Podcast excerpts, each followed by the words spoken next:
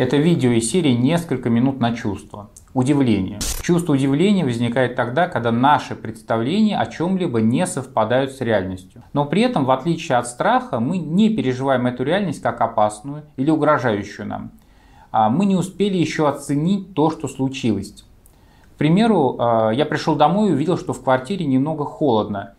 И это точно холоднее, чем я предполагал. У меня еще нет оценки, это хорошо или плохо. Тогда я удивлюсь. Или во время выяснения отношений муж а, скажет жене в ответ на ее какие-то претензии «я люблю тебя». И это ее удивит, поскольку такого раньше не было, и она не может понять, это сейчас подстава или действительно он говорит ей про свои теплые чувства.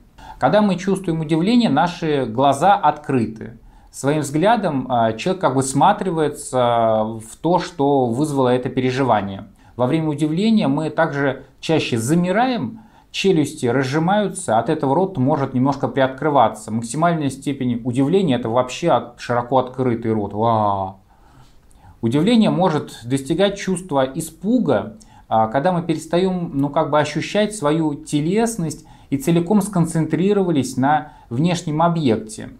А от удивления мы вздыхаем и задерживаем выдох. Удивление быстро сменяется другими переживаниями, поэтому заметить его бывает непросто. А, само удивление можно а, расположить в ряду таких чувств, как интерес, при котором мы расцениваем происходящее как неопасное и хотим рассмотреть это поближе.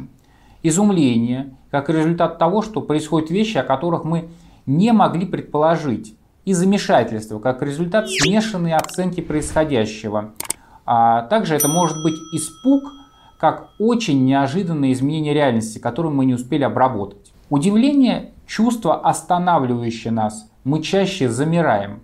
В отличие от интереса, когда мы чего-то не до конца разглядели или не поняли и приближаемся к цели, чтобы это рассмотреть.